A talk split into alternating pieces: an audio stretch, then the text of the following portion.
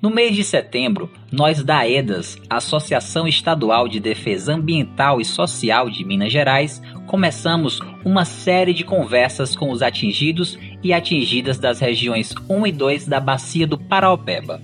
A roda de diálogos é um espaço de discussão, construção e apresentação dos atingidos e atingidas. É também a segunda etapa do Diagnóstico Rápido Participativo, o DRP, voltado para a discussão das medidas emergenciais e do auxílio financeiro. Nós, da Assessoria Técnica Independente da região 1 e 2 do Paraupeba, vamos apresentar a síntese de danos e medidas emergenciais levantados nos grupos de atingidos e atingidas, os GAAs. Os grupos de atingidos e atingidas foram iniciados em agosto e ainda teremos outras duas rodadas até outubro. Rodas de Diálogo. O tema é Economia, Trabalho e Renda.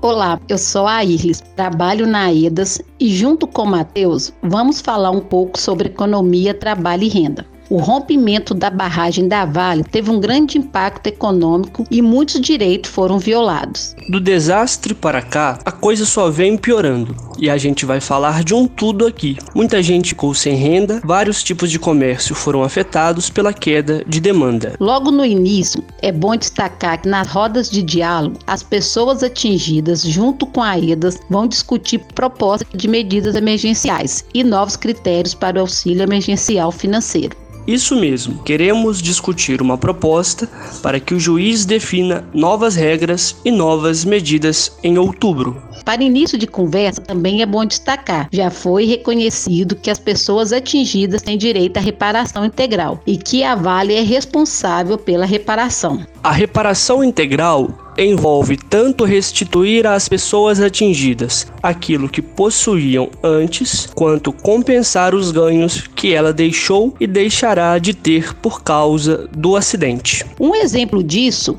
o lucro de uma pessoa deixou de ter com sua atividade de pesca.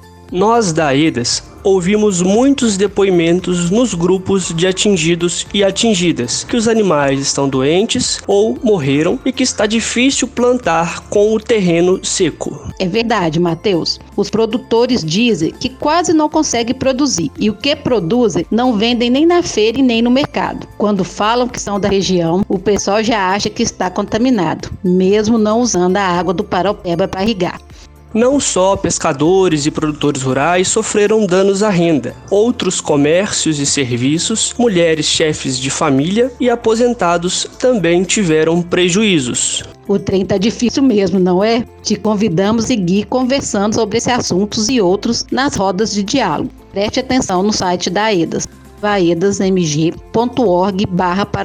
Ou mande um zap pra gente se tiver dúvida sobre a roda de diálogo ou se quiser receber a cartilha direto no seu e-mail ou telefone. O telefone é 31 83 82 51 51. Obrigado pela atenção, pessoal. Um forte abraço e até a próxima.